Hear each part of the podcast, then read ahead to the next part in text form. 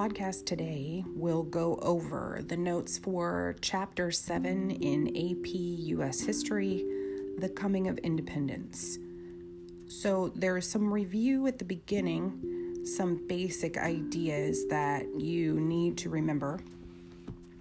The first is the documents that help shape what becomes the United States but also inspire the colonists to fight the revolution. You've got the Magna Carta from 1215. Uh, this is the first document that limits the power of a king. King John of England is forced to sign it, and it is the first time you see limited government, which is a very critical idea later on.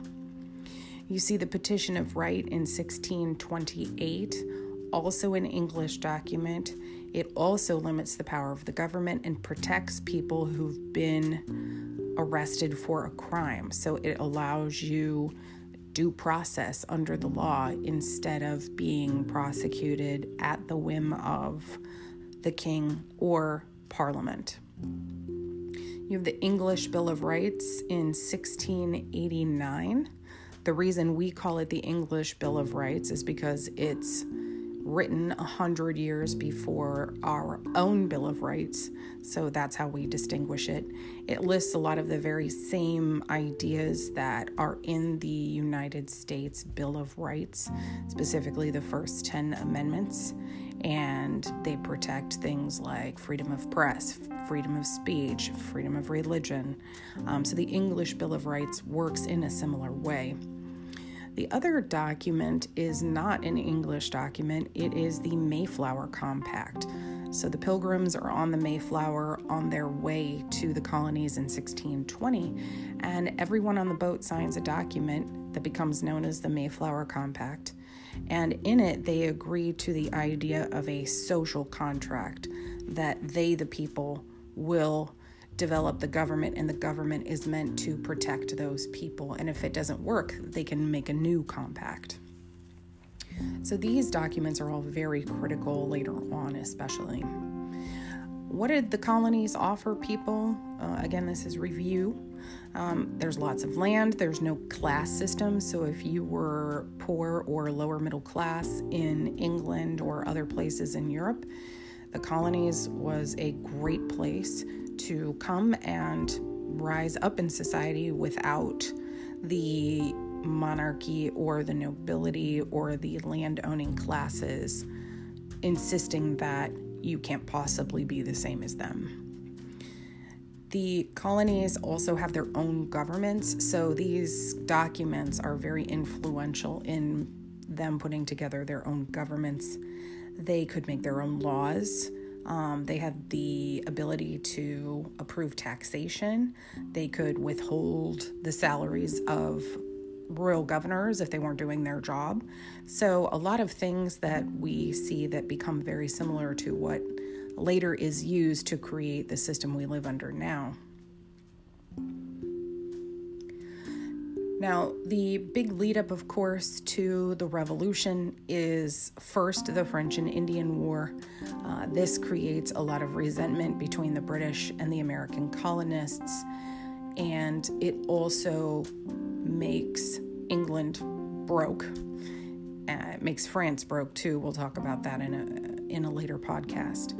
But England going broke produces this fury of taxation. So the British are deciding, without the consent of the colonists, that it's okay to tax them, to tax them on everything that they need that shipped in from England. Uh, the 1764 Sugar Act taxes not just sugar, but also coffee, indigo, and wine. The colonists, of course, were not asked about this at all. The same with the Stamp Act. The Stamp Act is about having the correct stamp on your paper goods to show that you've paid the tax, something that we saw in the DBQ on the French and Indian War. We also see the Quartering Act, also passed in 1765, which says that British soldiers can be um, can basically force you to share your home with them and provide everything that they need. There's in a, another tax in 1767, the Townshend Act, which places tax on glass, lead, paper, paints, and tea. Um, and all of these acts together really make the colonists not just angry, but also frustrated because they don't have the money to pay these taxes. And they don't understand why the British, who have direct access to all of the money that they get from the colonies, don't also have to pay these taxes. So the British government has not asked for permission. It's taxing the colonies and it's not taxing the people in Britain. This leads to several heightened situations. The first is the Boston Massacre, where eight people are shot in 1770.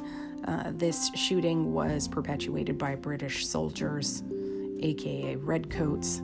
Um, these men were tried and then found not guilty because they were trying to do their duty and it was an accident.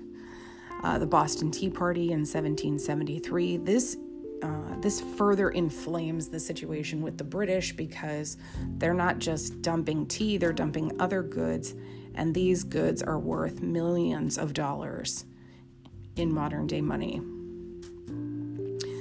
This leads to the Intolerable Acts, which close Boston Harbor as a reaction to the Boston Tea Party, and the Quebec Act. This is also the lead up to the first act of the American Revolution, uh, April 19, 1775.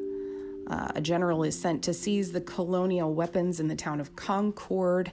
A fight ensues, and the Battle of Lexington and Concord is known as the very first battle in the American Revolution is also known as the shot heard around the world because for the colonists to be in open conflict with the British was very controversial.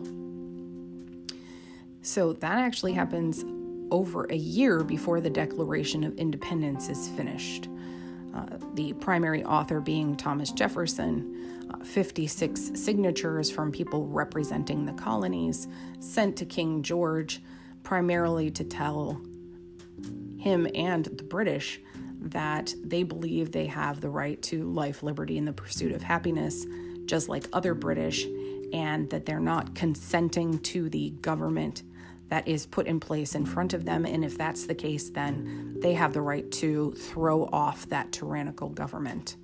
Uh, at some point, King George does try to apologize, but the colonists are not hearing it.